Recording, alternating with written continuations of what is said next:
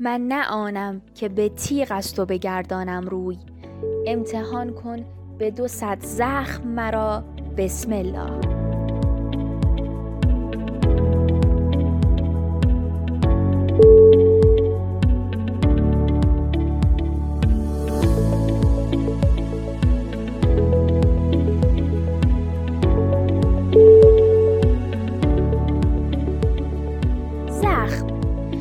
شنیدن این واژه در ابتدا تداعی کننده جراحت و خونریزی در ذهنتان باشد، اما برخلاف تصورات ما همیشه این گونه نیست. در دانش پزشکی زخم زمانی ایجاد می شود که پوست خراشیده، پاره، بریده و یا سوراخ شود که این امر ممکن است در اثر عوامل خارجی یا داخلی اتفاق بیفتد. اما در گروه دیگری از زخم‌ها پوست سالم می‌ماند، ولی به علت فشار یا ضربه در زیر آن آثار کبودی، قرمزی یا کوفتگی دیده می‌شود. به عنوان یک تعریف کلی می‌توان گفت زخم یعنی جدا شدن اتصال بین سلول.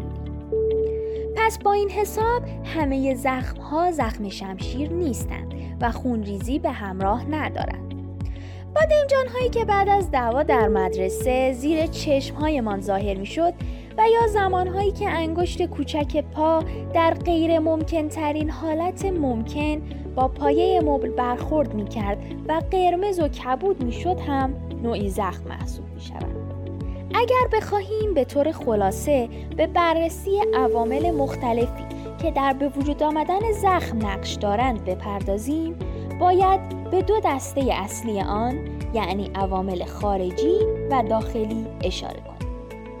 دسته اول عوامل خارجی هستند که از مهمترین آنها میتوان به شمشیر جمون و سایر اجسام تیز یا متراکم اشاره کرد که انسجام پوست و اتصالات سلولی بافت پوششی زیرین آن را از بین میبرند. از دیگر عوامل خارجی نیز میتوان از سرمای شدید نام برد که موجب سوختگی سرد و سرمازدگی میشود. به طور کلی سرمای شدید به وسیله ممانعت از جریان خون به سمت اندامهای خارجی از قبیل دست و پا و همچنین انجماد آب موجود در بافت‌های اندام‌های خارجی می‌تواند انسجام بافت را از بین ببرد و ایجاد زخم کند. علاوه بر موارد گفته شده، فشار مکانیکی، منابع الکتریکی، حرارتی، شیمیایی و تابشی نیز می‌توانند انسجام پوستی و بافتی را از بین ببرند و درجات مختلفی از زخم را ایجاد کنند. و اما دسته دوم عوامل داخلی ایجاد کننده زخم هستند که همانطور که از نامشان پیداست منشأ درونی دارند و برخواسته از ژنتیک فرد می باشند که تحت عنوان بیماری‌های خود ایمنی و نقص ژنتیکی خود را به نمایش می‌گذارند. در زخم‌های ناشی از خود ایمنی شاهد واکنش سلول‌های بی‌تربیت و بدتربیت شده سیستم ایمنی بدن بر علیه عوامل خودی هستیم که منجر به ایجاد ضایعات پوستی می‌شود. اگزما، زخم پروانه‌ای و سوریازیس نمونه‌هایی از این نوع بیماری‌های خود ایمنی هستند. سایر بیماری‌های خود ایمنی مانند آرتریت روماتوئید، دیابت نوع یک و دو و بیماری پورپرای ترومبوسایتوپنیک آیدیوپاتیک با آسیب به اندام‌های داخلی و فاکتورهای انعقادی باعث به وجود آمدن زخم در بدن می‌شوند. همچنین از مشهورترین بیماری‌های نقص ژنتیکی که باعث ایجاد زخم‌های شدید در پوست می‌شود، می‌توان به بیماری گزرودرما پیگمنتوزوما اشاره کرد. امیدواریم در پادکست‌های بعدی بتوانیم به شکل مفصلی به مهمترین این بیماری‌ها بپردازیم.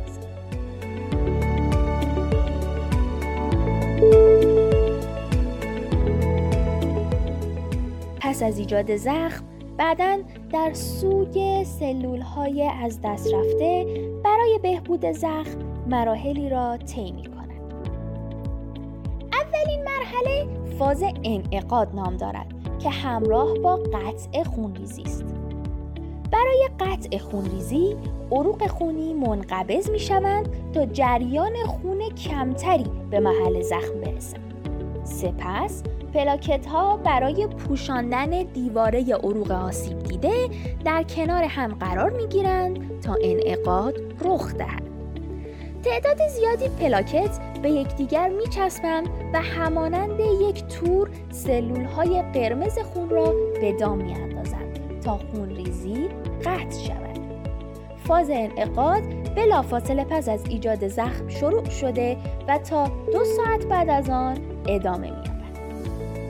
مرحله دوم فاز التهاب است که در این مرحله شاهد واکنش‌های التهابی سیستم ایمنی هستیم که سلول‌های آسیب دیده و عوامل بیماری‌زا پاکسازی می‌کنند. التهاب علاوه بر کنترل خونریزی از عفونت نیز جلوگیری می‌کند. در طی مرحله التهاب، سلول‌های سفید خونی، فاکتورهای رشد، مواد مغذی و آنزیم‌ها به سمت منطقه آسیب دیده حرکت می‌کنند که خود این عمل منجر به تورم، قرمزی، درد و خارش در ناحیه زخم می‌شود. مرحله بعدی فاز نوسازی و بازسازی بافت جدید در محل زخم است که از دو روز تا سه هفته پس از ایجاد زخم ادامه می‌یابد. در فاز نوسازی، لبه‌های ایجاد شده در زخم به کمک میوفیبروبلاست‌ها به هم نزدیک می‌شوند و زخم ایجاد شده بسته می‌شود. سپس بازسازی بافت‌های آسیب دیده و شبکه رگ‌های خونی صورت می‌گیرد. بافت‌های جدید در موضع زخم تشکیل می‌شوند و عروق خونی جدید برای تغذیه بهتر بافت ایجاد شده به وجود می‌آید. مرحله آخر از مراحل ترمیم زخم مرحله بلوغ است که از بیست و یک روز بعد از آسیب شروع می‌شود و تا یک سال ادامه می‌یابد. در این فاز کلاژن نوع سه به نوع یک تبدیل می‌شود و زخم کاملاً بسته می شود. سلول هایی که در این مرحله مورد نیاز نیستند به سمت مرگ برنامه ریزی شده حرکت می کنند.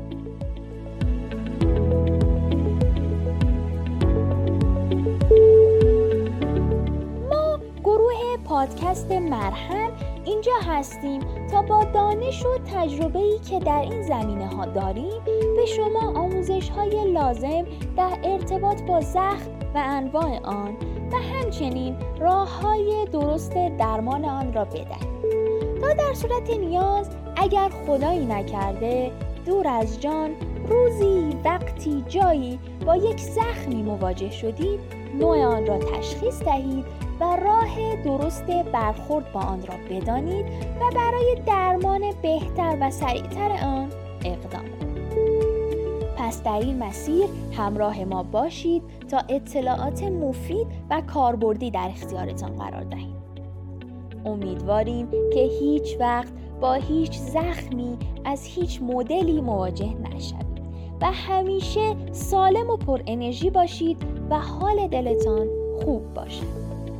تا شنیدار بعد شما را به خدای منان می سپاریم. بدرود.